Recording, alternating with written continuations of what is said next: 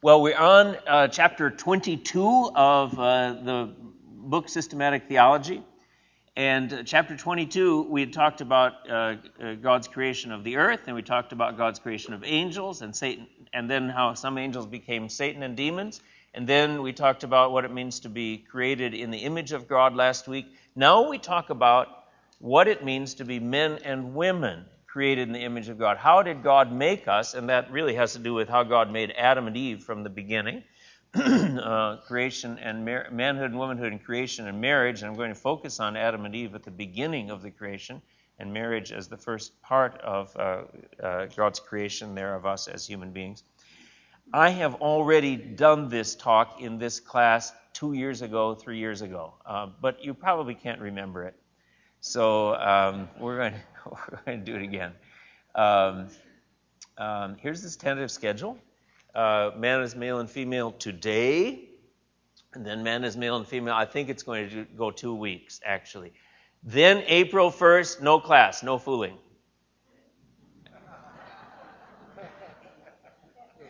Uh, because the first Sunday of the month we have kid stuff in here. Then April 8th is Easter, and there are classes for anybody. So you have to remember that. And then April 15th, we come back and we come back to what are we made of, body only or body, soul, and spirit. And then April 22nd, we'll have a guest teacher because it's my parents' 60th wedding anniversary. And so Margaret and I will be in Florida for them. They are 89 and 90, and they are looking forward to this. And all the children and all the grandchildren are going to be able to be there, which would be 21 or 22 of us. So, uh, so we're thankful for that. I think that's it. Then May, May looks clear. I think we'll just go, on, go right on to more chapters in the book. Um, this topic about what it means to be male and female, created in the image of God, this is a topic on which I have written quite a bit and, uh, and spoken quite a bit. so the challenge is to kind of compress it today into a brief outline. But um, um, I have a book published in 2004 called Evangelical Feminism and Biblical Truth an analysis of more than 100 disputed questions. It's 856 pages. It's kind of an encyclopedia about all the details of biblical interpretation in this controversy over men and women. And then Countering the Claims of Evangelical Feminism is a condensed short version of that book. It's, um, oh yeah, uh, that's 316 pages, and I brought uh, some copies of that today. And then, um, actually, John Piper and I edited a book in 1991 by, by 21 authors, 27 topics, 27 chapters, called Recovering Biblical Manhood and Womanhood. And that, that's just kind of a standard book defining I, what I understand to be a biblical view of men and women in marriage and the church and, and other questions. And uh, I just saw last week it's still number 11 of the best selling books uh, in the Christian bookstores uh, on uh, men and women. And uh, this is after it's been out for 16 years. So it, it, and we're thankful it, it got Book of the Year award from Christianity Today uh, in 1990. 192. And, um, and then they changed the method by which Book of the Year was selected after that. Um, it used to be readers vote, and now they didn't let the readers vote anymore after that year. Um, we're not sure exactly why. Then finally, does anybody is anybody in our church connected with ministry in the Czech Republic? I just remembered I brought this. Okay. You. It's what? Nate Okay, good. that's, that's, neither here nor there. Can you talk to me afterward? Just got a book translated into Czech, showed up, and I need so okay. All right, uh, key issue number one. So now what we're going to do, um, I want to talk about the fact that as men and women, we're equal in value and dignity. I want to talk about that for a few minutes at the beginning. But then the bulk of the time, I'm going to talk about the fact that we're different in the roles that God has given us in marriage. and um, and in a way, this is a controversial area. It's an area that's been made that for generations people just assumed, hey, there are different roles for husbands and wives in marriage. And, and for thousands of years, I suppose, but at least hundreds of years, and, and century after century in the Christian world, people just assumed that there were differences and there was a leadership role for the husband in the marriage. And then within the last 50 years, we had the advent of feminism in the secular culture, and then, sure, as you could predict, I suppose, uh, as soon as there was feminism in the secular culture, a few years later, we began to get the influence of feminism in the church, saying, hey, wait a minute, there are no roles for men and women that are different. Just depends on your gifting and ability, and if the wife is a better leader than the husband, then let her take charge, or just divide up tasks according to gifts and interests, but no, uh, no particular uh, leadership role for the husband. And so that was the controversy. And my view of controversy in the church is God always brings good out of it.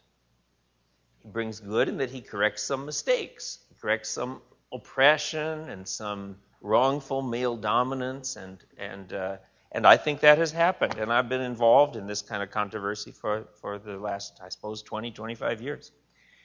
Um, and I, I think that the controversy has been painful and difficult at times, but it's also caused us to rethink what what does the Bible really say, and should we, in fact, be giving more recognition to our equality in the image of God than we have in the past? And I think that has been healthy, even though I'm going to differ in the end with the feminist claim that there are no unique leadership roles for men. So that's kind of an overview of where we're going. First off, key issue number one men and women are equal in value and dignity. Um, Genesis 1:27 So God created man in his own image in the image of God, He created him, male and female. He created them. Genesis 1:27. The very first sentence in the Bible that says that God created us as male and female also says, the very first sentence in the Bible that says this also says that we are both created in the image of God. And as I explained last week, to be in the image of God is the highest status of any creature in the universe. So you think of all the things that God made, and right up at the top, the pinnacle of His creation, the greatest, most wonderful, most amazing thing that God made is you. Both men and women. And so right away, the Bible affirms that we are both that we share this status. Male and female, He created them, them in the image of God in this highest role in the universe. So I think that affirms what is later worked out elsewhere in the Bible, and that is that, uh, that we share this and we should honor one another and value one another as being equal in value and dignity. We see other places in the Bible where this is affirmed. For instance, um, the honor given to the uh, uh, godly wife in Proverbs 31 is a praise to her, countering a lot of the negative or demeaning views of women that would have been held in ancient cultures. But Proverbs 31 just holds up women as being honored. And other examples of women like Esther and Sarah and Ruth uh, and Deborah and others in the Old Testament held up as models of faith and faithfulness to God and courage and obedience, so that um, the Bible has, even from the Old Testament, a different view of women than would be held in the surrounding cultures. And then you get into the New Testament, we find out that in Acts 2, well, we find out in Jesus' ministry that men and women both were listening to Jesus. He was interacting responsibly with them, treating them with great honor and dignity as he interacts with Mary and Martha, as he interacts with the woman at the well engaging them in theological discussion, understanding that they themselves are responsible before God and can make choices and decisions to be faithful to God and follow Him. Many women were supporting Jesus out of their own means as, uh, as, they, uh, as they listened to Him. And then we find in Acts 2 that the Holy Spirit is poured out in new fullness on men and women, because Peter says it's the fulfillment of Joel's prophecy that your sons and daughters will prophesy. Even on my men servants and maid servants in those days will I pour out my spirit, says the Lord. So both men and women are, are, uh, are gifted with spiritual gifts. Um, and I think more women than men actually held up their hands a few minutes ago about contributing in some way in the leadership roles here in the class.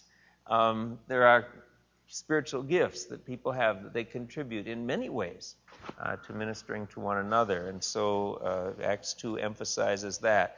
1 Corinthians 12, as each has received a gift, employ it for one another as good stewards of God's very grace. That means 1 Corinthians 12, 7 and 11. That means women as well as men. God has given all of us gifts that He expects us to use for one another. Margaret and I have been the recipients of those ministry gifts this week and the previous week, as many of you have brought by meals, come by and visited, sat and read the Bible with Margaret, uh, prayed for her, called to see how she's doing, many other things like that, just using uh, gifts that God has given you. And uh, uh actually, it's been more women than men ministering to us in that way, but but many people have gifts to, and both men and women have gifts to minister. First Peter uh, also talks about each of us, First Peter 4, receiving a gift, uh, and uh, um, we are to use it for one another. Galatians 3:28, in Christ there is neither Jew nor Greek, slave nor free, male nor female, you are all one in Christ Jesus. Saying, let's get over this. Hey, superior, inferior, better, worse, Jew, Greek, slave, free, male, female. There's a unity in Christ Jesus that you experience in the church. So we are to view one another as brothers and sisters. And you know, in a family that works well, maybe some of you grew up in families where brothers and sisters got along well and honored each other, and the family worked. It was a, it was a good family. That's the picture, that's the model, that's the example of how the church is supposed to work. We think of each other as brothers and sisters in the church and we care for one another, and we love one another, and we appreciate one another, and we use gifts for one another, ministering to each other. So we're equal in value as, uh, as, um, as being equal in the image of God. That means that starting on page one, the Bible corrects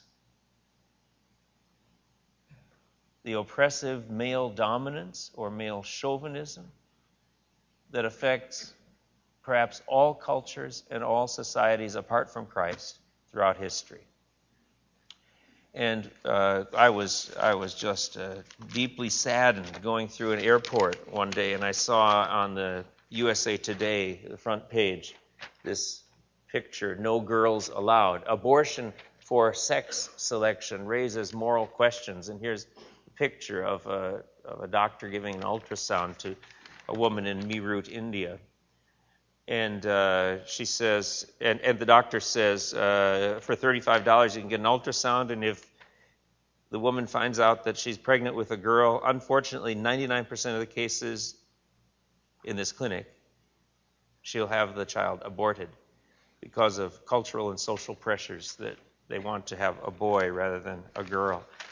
And um, so the USA Today article says Asians' desire for boys leaves deadly choice. Technology, population, add pressure, India's ec- uh, ethical uh, dilemma. And it says in India, China, and much of Asia, modern technology, the, spo- mo- the cultural desire for boys, and pressure to reduce population have joined forces in a deadly combination. And so then the article quotes uh, Professor Amartya Sen, who was then a professor at Harvard. He later uh, he's so well known as a as an economist that he has won a Nobel Prize, and uh, he, he went and became a professor in Cambridge, England.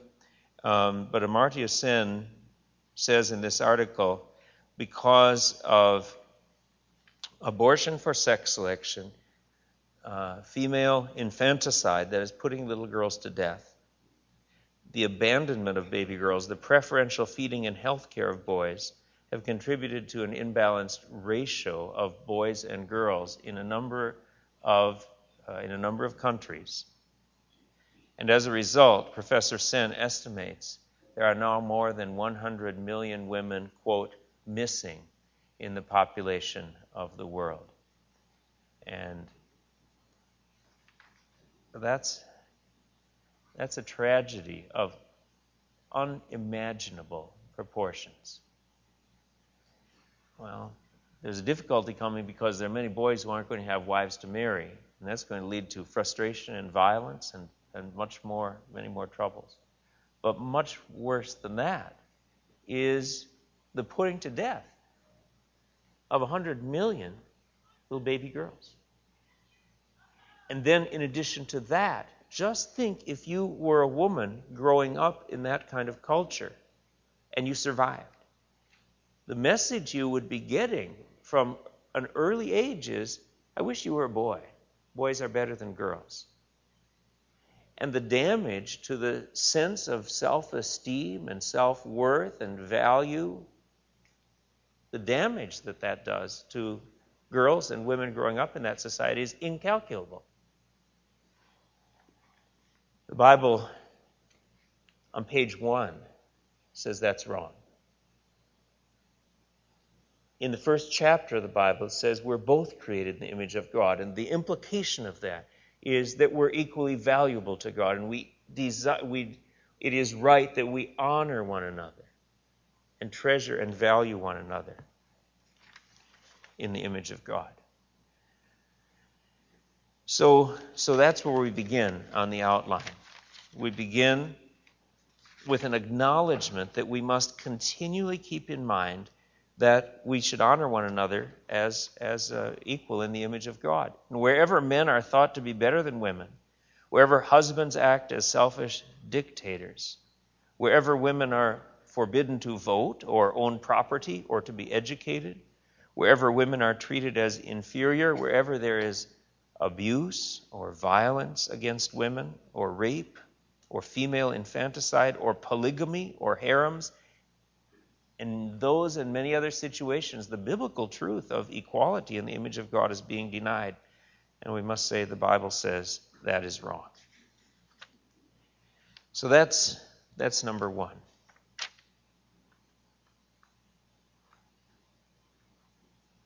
Um, in distinction from that, a number of years ago, 1999, Campus Crusade put out a policy statement that was actually approved by Bill and Vonette Bright before it was while Bill Bright was still alive. And um, um, Margaret and I had a little input into this statement. Um, somebody arranged for, for Margaret and me to have breakfast with Bill and Vonette Bright, and they were considering what you know what to do about a statement in this in this uh, area, and they liked what the Southern Baptist Convention had done saying we are equal but different in God's sight. But they wanted to modify it, and Vonette particularly wanted to guard against uh, men being oppressive to their wives or not caring for their wives. And so, um, and so they, they, they kind of essentially adore, endorsed the statement of the Southern Baptist Convention, but added this very helpful paragraph. And I think it just gives a, a, a very, a very sound perspective after talking about we're equal in God's sight, but there is a leadership role that belongs to husbands in the marriage, then it says, in a marriage lived according to these truths, the truths they've just talked about, the love between husband and wife will show itself in listening to each other's viewpoints, valuing each other's gifts and wisdom and desires, honoring one another in public and private, and always seeking to bring benefit, not harm to one another. I thought that was very helpful. It has a lot of good one another's in there. And um, Margaret and I had a landscaper over tearing out a bunch of plants in the backyard and planting others yesterday. And we had a chance to practice some of these listening to one another examples. Uh, and after I'd carried that little palm tree around about six different places, we finally figured out where it went. So, but it was fun, wasn't it? In the end, and we're both happy. But we had to listen to one another and value each other, and and and I just had to. Sometimes Margaret has to say things the second or the third time before I really hear it. I don't know if that makes any sense. There was this love and respect conference here at the at the church. Margaret and I did not go to it. Uh, many of you did appreciate it very much. We've started reading through the book that's connected with it. It looks very, very good to me. It looks very helpful. Again, talking about there's a healthy way to respect and honor one another, and to uh, and to value each other. So I, I just I just want to say, hey, this is a, there's a healthiness. There's a there's a positive uh, joy to this, delighting in our equal value in the image of God but saying, you know, but we're different, and we can enjoy that as well. So, having said that, key issue number one, we're equal in the image of God, in value and honor before God, in value and honor to the and and and, and uh, contribution to the church, to the family, to the home, etc. Then I'm going to talk about differences. And key issue number two is that men and women have different roles in marriage as part of the created order. As part of the created order. I'm going to say it's not sin that makes us different in roles, it is the way God made us from the beginning. So, I wanted to say there are 10 reasons here that I think point to the fact that God made us from the beginning to be different uh, in the roles we have in marriage and how we relate to one another in marriage. But before I say that, I need to say a word about being single. Um, I'm going to be talking a lot about marriage in the rest of this hour and probably the next class period. Why am I focusing so much on marriage when I'm talking about men and women? Well, because a whole lot of the material in the Bible on how men and women relate to each other deals with marriage. And so when I'm talking about Genesis 1 and 2, I'm talking about marriage because Adam and Eve were husband and wife. And frankly, the controversy about men and women has a lot to do with the relationship between husband and wife. And then, just to say to those of you who are younger here and who are single, I wish, frankly, that I had known these things before Margaret and I got married. I think uh, 37 years ago it would have been helpful to have more of a sense of broad outline. We got married out of a background, though, where people just assumed that people understood what husbands and wives were to do in marriage. But, you know, we were got married in the late 60s, and there was a lot of turmoil, a lot of challenge. So then, we're going to talk about marriage, but what is the application to single men and women? First thing, I want to say, I want to say this clearly because there's a chance of misunderstanding. Nowhere, nowhere does the Bible say that all women are to be subject to all men. The Bible doesn't say that. It says, Wives, be subject to your own husbands, not to other people's husbands. I think wives here could say, being subject to your own husbands is enough of a challenge.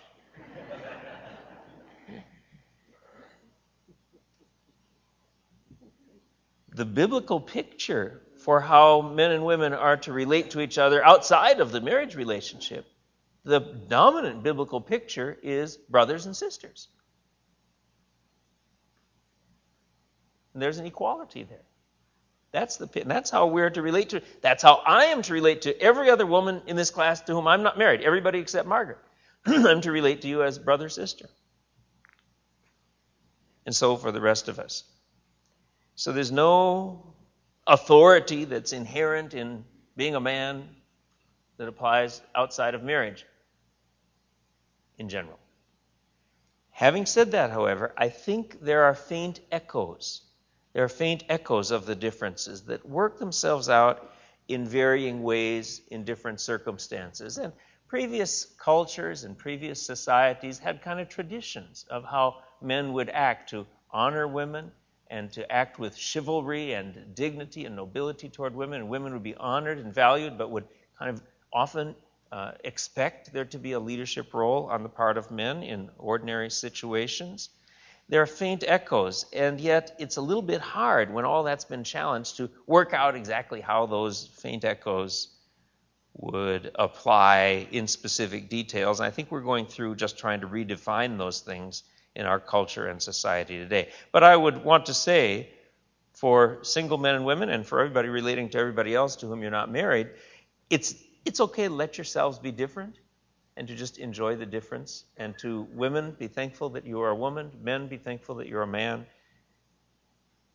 And remember then, with regard to singleness, Jesus was single, and Paul was single,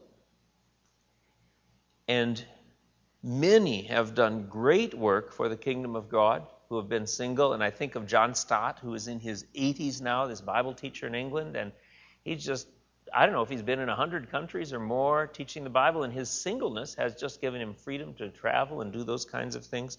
A number of you who are single understand that there is a particular kind of freedom that gives you ability to minister in ways that otherwise maybe would not be true.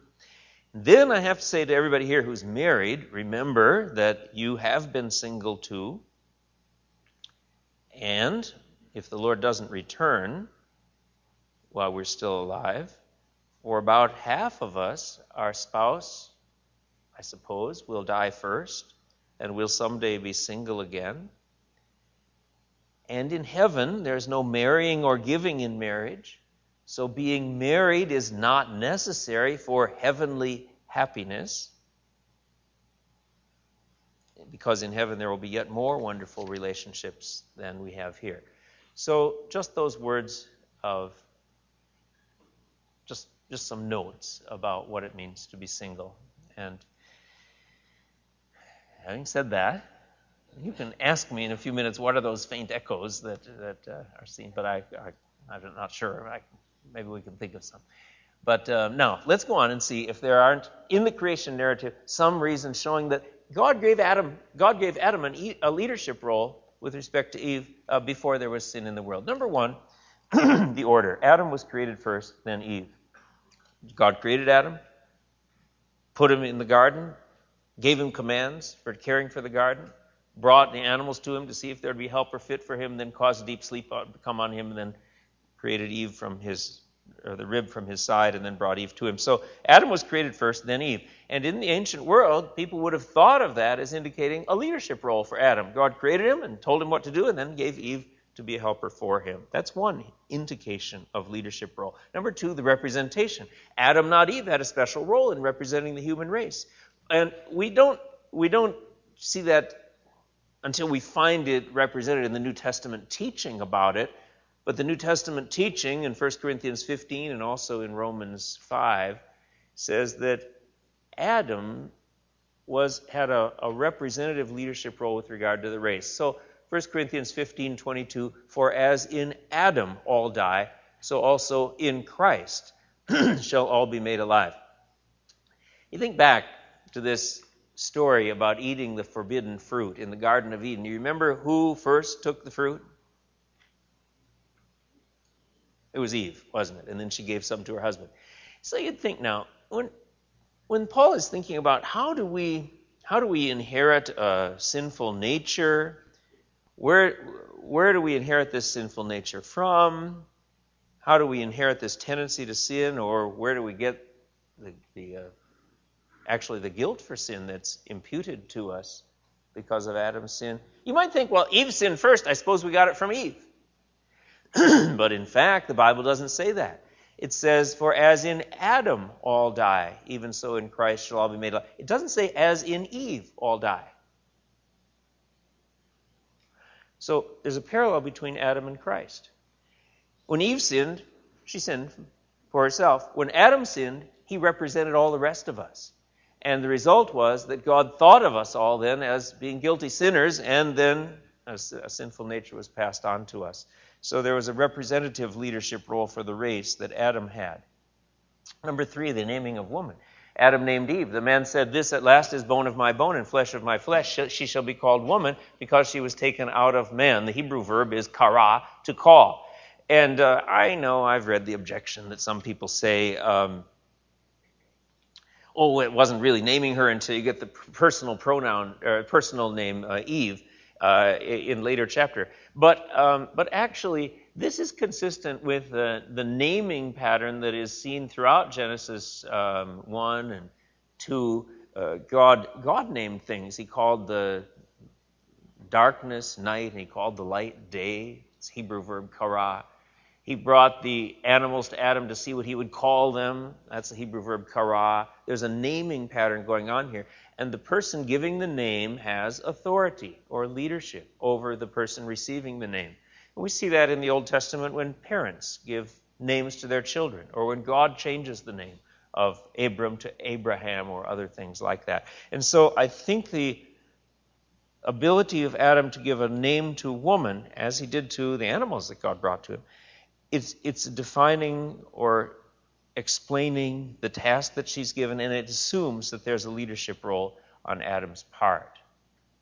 Number four, the naming of the human race. I mentioned this last week. When God named the human race, He didn't name it the Hebrew equivalent to a woman, Isha, or to humanity or something like that. It was specifically male, um, a, a, word with male overtones. He named the, the, the, human race man, the Hebrew equivalent of the word man. Uh, when God created man, he made him in the likeness of God, Genesis 5, 1 and 2. Male and female, he created them, and he blessed them and named them man, Adam when they were created. And uh, so he didn't say, okay, now I'm going to name the human race woman. No, he said, I'm going to name the human race man. And uh, that seems to me to hint or whisper at a leadership role for a man. And then, number five, the primary accountability. After there was sin in the world, after there was sin, and Adam and Eve ate the forbidden fruit, even though Eve had eat, eaten first, God came and spoke to Adam first. And so, uh, Genesis 3 9 says, But the Lord God called to the man, singular, and said to him, singular, Where are you? And in Hebrew, the word you is singular.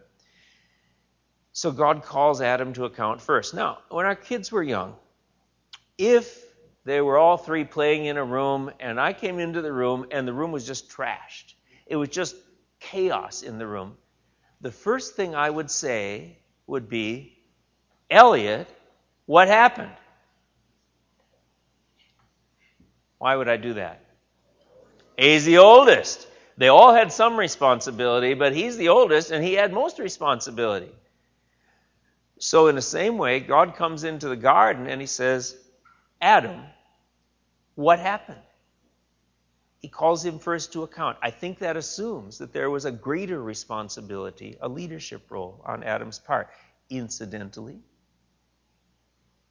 by way of application to today, if something's going wrong in your family, husbands, it's your responsibility to take the leadership role and start to do something to make it right. If the family isn't going to church regularly, then just, hey, wait till my wife decides to do something about it. You take the leadership role. There's, there's a greater responsibility there, I think. Okay? Both have responsibility to do right before God, but there's there's a hint of leadership here. Number 6, the purpose. Eve was created as a helper for Adam, not Adam as a helper for Eve. Genesis 2:18, the Lord God said, "It is not good that the man should be alone. I will make him a helper fit for him." The Hebrew word is ezer, helper, Genesis 2:18. It seems to me that that's suggesting that uh, Eve's task is to help Adam in the task that God had given to him, and that implies a leadership role. However, I have to say here that this word, Ezer, helper, is a word that indicates a role of great value and honor and dignity because you know who is most often called helper in the Bible? Well, Holy Spirit in the New Testament and in the Old Testament, God Himself is called the helper. So um, I will not be afraid of man. Let's see. The Lord is my helper. What can man do to me? Or I lift up my eyes to the hills. From whence does my help come? My help comes from the Lord who made heaven and earth. The Lord often, often, often the Bible takes a, a role of helper to us, still in the responsibilities that we have and for which we have primary responsibility and accountability before Him. But He helps. And so the role of helper is a role of great dignity. And, and, and God Himself gives us, gives us the example of that, but it does, I think, still suggest that there's a leadership role for Adam. Number seven, the conflict. The curse brought a distortion of previous roles, not the introduction of new roles. And here I'm disagreeing with probably the primary foundational claim of evangelical feminists. They say, hey, this leadership role for husbands, this is all a result of sin. This came in as a result of the fall. It wasn't that way in the Garden of Eden. And my response is that sin messed up these roles, it distorted them. But the leadership role was there from the beginning. And I get that here from Genesis 3:16. To the woman, God said, this is after after Adam and Eve had sinned, this is after there was a fall. To the woman he said, I will surely multiply your pain in childbearing. In pain you shall bring forth children. Your desire shall be for your husband, and he shall rule over you. Now, see, some people say, oh, ah, here it is. That's the curse. That's punishment. And there's where we get this husband leadership role. He shall rule over you. Um, and I'm going to say, I don't think that's the right interpretation. I think, I'm going to say in a minute, I think that rule here, mashal, means harsh, forceful, probably abusive leadership. But why I get that has to do with the meaning of the Hebrew words behind desire and rule. So let me just look at that in a little more detail. Genesis 3:16. To the woman he said, "I will surely multiply your pain in childbearing. In pain you shall bring forth children. Your desire shall be for, and the marginal translation against your husband, and he shall rule over you." Now, here the question is, what kind of desire? What does this word desire mean? It's a Hebrew word that's a rare word. It's teshukah, and then the preposition following it is el. How do you find out the meaning of a word in Hebrew? Well, you look at other examples. However, there aren't very many other examples of teshukah. In the Old Testament, there are only two other examples. One's in um, Song of Solomon, but and that's got a different preposition, it's a different con- construction. But the other one is right here in the next chapter. And in this next instance, we can find out what the word means because it's clear in the context. God is speaking to Cain, and God hadn't accepted Cain's sacrifice, and Cain is mad. And God says to him, Cain, you know, if you do well, will you not be accepted? And if you do not do well, sin is crouching at the door. Its desire is for you, or you could translate it against you, but you must rule over it. Whether you translate it for or against, I think the meaning is here desire means desire to conquer or desire to overcome. It's a hostile, aggressive desire. Because God is saying to Cain, you know, it's, it's just like sin is waiting outside the door like a, like, a, a an, like a lion. It's waiting to pounce on you when you walk out, and you've got to rule it. You've got to conquer it. Sin is waiting to conquer you, but you've got to conquer it. So I think its desire here is to rule over or defeat. It's a hostile, aggressive desire, and um, and it's exactly the same phrase, teshuka plus el. In fact, if you look in Hebrew, there are six words that are used in the same sequence in this sentence in Genesis 3:16 and in this sentence in Genesis 4:7. Uh, desire, uh, against, hus- uh, and, and, rule. Um, there are six of them actually. I won't go through them now. But I think that God put this second sentence here so we could understand the meaning of the first one. And the first one, I think, then means Eve, you're going to have a hostile desire to, re- to rebel against your husband or rule over him, and uh, he shall rule over you. And in fact, uh, this, this meaning was actually first proposed by um, a friend of mine named Susan Foh in an article in the Westminster Theological Journal about 1974. And since she proposed this, I see it being adopted more and more in different Bible translations. And our Bible translation committee for the English Standard Version, all three of our Old Testament members thought, yeah, that's probably the right meaning, but we, they were hesitant to introduce it into the text. We put it in the footnote instead, desire against, which makes it very clear desire for means it allows a little more flexibility. But I'm, I'm seeing other translations and other uh, interpretations adopt this. And in fact, on the other side, in the academic world, the evangelical feminist side, they put out a major book a couple years ago called Discovering Biblical Equality. And their Old Testament essay by Richard Hess Denver Seminary says this is the right interpretation desire here is a hostile desire. It's a desire against. It's a desire to battle against and conquer. So here's what is happening. God says in the in, when Adam and Eve sinned, when Adam and Eve sinned, he brings punishment. He brings punishment to Adam's particular area of responsibility, that is raising food from the ground, because he says to Adam, Cursed is the ground because of you. Thorns and thistles it will bring forth to you. In the sweat of your face you will eat bread until you return to the dust. So it's going to be hard to raise food from the ground. You're going to get thorns and thistles. Pain to Adam's area. Then he says to Eve, In pain you're going to bring forth children. So there's pain to Eve's particular area of responsibility in childbirth. And then God introduces pain into their relationship. So he says, so see, before Before the fall, Adam and Eve existed in joyful harmony, but with a leadership role for Adam in the garden.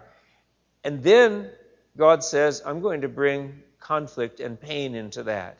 Eve, your desire will be to triumph over your husband and to rule. But he's going to rule over you, and that word for rule, Hebrew word mashal, that's, that's always used of rule by greater power or force or strength in the Old Testament. Sometimes of God ruling over the universe, but sometimes of the Philistines ruling over Israel, for instance. So there's conflict brought into, there's pain brought into the relationship as a result of the fall. That isn't the first time there's leadership. It's just saying that leadership is going to be filled with conflict. Have you noticed that? okay, no, no, I'm not going to go there. All right. if that is the right interpretation, I think it is, then there's a restoration. Salvation in Christ reaffirms the creation order. See, if this is what happened at the fall, then I think what we'd expect is when there's uh, a restoration in Christ, it would be undone. And in fact, that's what we see. Colossians 3.18, wives, submit to your husbands. No more of this trying to take over the leadership of the, of the family and rebel against your husband and oppose him. Wives, be subject to your husbands or submit to your husbands, as is fitting in the Lord. And then Colossians 3.19, husbands, love your wives and do not be harsh with them. No more of this rule by greater strength or force. And so that is undoing the effects of the fall. Salvation in Christ reaffirms the beautiful creation order. Number nine, the mystery. Marriage from the beginning of creation was a picture of the relationship between Christ and the church. Here's a point that I don't think the evangelical feminists have ever been able to answer. Paul says in Ephesians 5:31, "Therefore a man shall leave his father and mother and be joined to his wife, and the two shall become one flesh." This mystery is, prof- is profound, and I'm saying that refers to Christ and the church. So here's what Adam is doing. I mean, what Paul is doing. He's writing in the book of Ephesians in the New Testament, and he looks all the way back in the Old Testament for something to say about marriage in Ephesians 5. And he quotes Genesis 2. A man shall leave his father and mother and hold fast to his wife, and the two shall become one flesh. Now, the point is, that's before there is sin. Sin doesn't come till Genesis 3. So he's quoting what marriage was from the beginning. And what he's saying is that Adam and Eve, from the beginning, they were a mystery. That is something that God had hidden, and he didn't really explain very much at the beginning. But Paul now is explaining that Adam and Eve were set up to be a picture of Christ in the church. Adam and Eve, when they were created, were to be a picture of Christ in the church. That means that God created marriage from the beginning in its nature, in its essence, to be a picture of Christ in the church. That means that all marriages, throughout all history, throughout all cultures, throughout all time, should be a picture of Christ in the church. And that's why Paul can say, Wives, be subject to your husbands, as the church is subject to Christ. Husbands, love your wives as Christ loved the church. There's a parallel there in Ephesians 5. Paul is seeing into the mystery and saying that Adam and Eve, when they were in the Garden of Eden, they didn't know it, but they were a picture of Christ and the church. If that's true, there is a leadership role that belongs to the man because he's parallel to Christ. See, that Christ loves the church, but he has authority over the church. He's the leader. That's not culturally variable. That's not dependent on different societies and cultures and educational backgrounds and gifts. That's just, that's just the way marriage is. That's the way God created men and women to relate. Is that making sense? It's a beautiful picture, and it's what it should be in marriage. Number 10, the parallel with the Trinity. The equality differences and unity between men and women reflect the equality differences and unity in the Trinity. I'm going to get into this in more detail next week. But just to say that in 1 Corinthians 11:3, Paul says, "The head of every man is Christ, the head of a wife is her husband, and the head of Christ is God."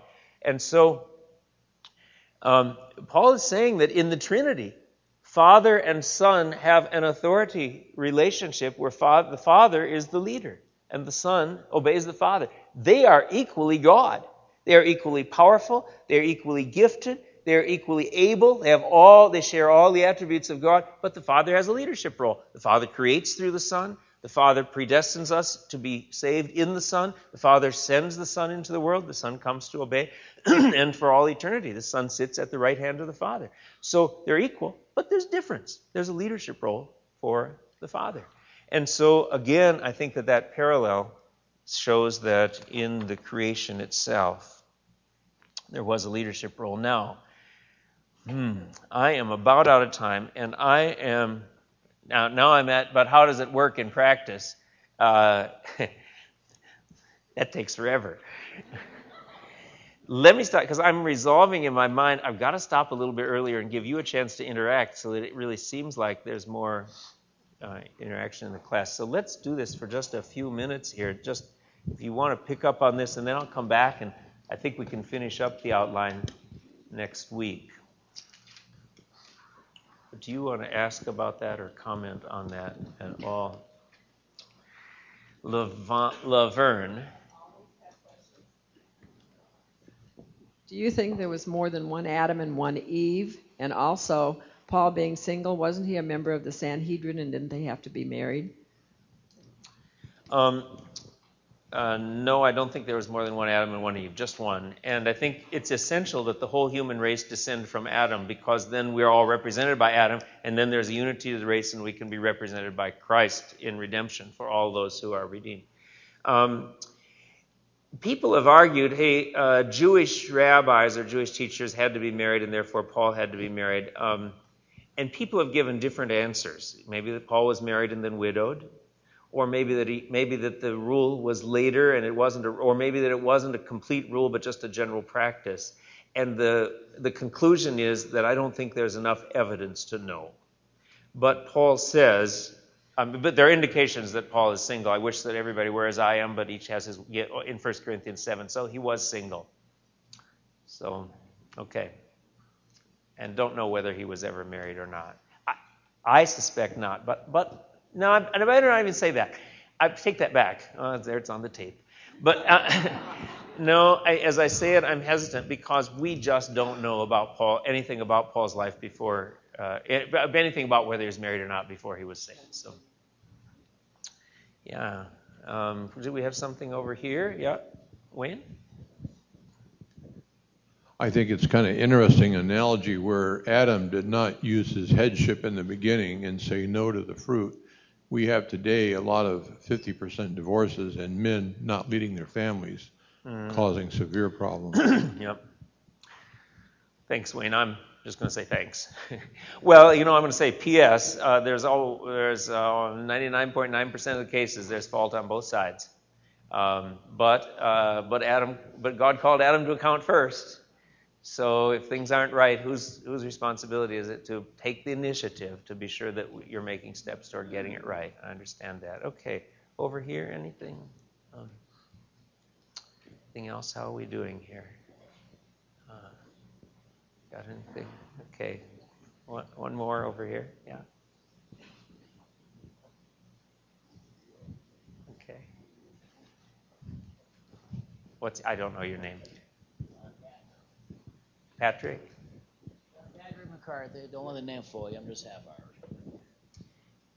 Okay, I don't know if anybody has an answer for this, but there's only one Adam and Eve. Then how do we account for all the different races and skin oh. colors and ethnicities, yeah. other than that God likes variety? Yeah, good. Um, I think, uh, Patrick, that that comes from um, just differences that came out of the richness of the genetic pool that Adam and Eve gave, uh, the, the genetic diversity that were in Adam and Eve to begin with. So I think that means probably that Adam and Eve had children of different colored skin, for instance, um, because otherwise we wouldn't get the varieties of races that we get. And it, in fact, there was an article in Scientific American a few years ago showing the number of different kinds of people that would have had to the number of people that would have had to migrate to Asia, to Africa, or stay in Africa, or migrate, or to Europe, and then from Asia over into North and South America to get the different racial groups we have today. And there isn't, there aren't very many in the 20s or 30s of 20 or 30 different kind, different unrelated females to get the genetic diversity. But the, but the thought is that uh, people who either looked alike or mostly looked alike migrated to one area and there was a selective isolation of certain parts of the gene pool and then they they um, they they stayed and, and had children and that's where we but but all different races are descended from Adam and Eve which means that we should respect and honor one another as equal in the image of God because even though there are racial differences. We're all children from Adam and Eve and actually from Noah and Mrs. Noah and their children and wives. So okay yeah, they dispersed after Genesis 11. Okay. Well, let's um, let's see. I'm, at, I'm, I'm a minute over, but I see one more question. We'll take one more over here, and then uh, and then we'll have to quit. And I've forgotten your name. I have heard your brain described as vast and no, profound. let's not do that. That just makes me uncomfortable. It's not healthy. And I also I, I consider this class just brain food. And so thank you for taking the time yeah. to teach and prepare and to be so clear. Thank you. Well, thank you. Okay, I've said before, I just, I just think of it as we should all do something to contribute to the church, and so, anyway, the Lord lets me do this, and I'm thankful for the opportunity and for your support. I'm going to pray. Lord, we give you thanks. Uh, how good you are. Lord, you just made us to be wonderful uh, in, in different ways. And Lord, I thank you for my wonderful wife, Margaret, and how unbelievably gifted and interesting and yet different you have made her to be from me, and what joy that brings. Thank you for all the women and men in this class. Lord, for making us to be just different, equal but different. And um, Lord, would you give us a special joy in our manhood and our womanhood this week as we think of ourselves and as we relate to one another. Don't let us make the mistake of the world to think we're all the same. Don't make us let us make the mistake of the world to think that we're better or worse. But just let us be thankful that you made us different and unique and wonderful in your sight. And help us to honor you by our thankfulness for that this week. We pray in Jesus' name. Amen. See you next week.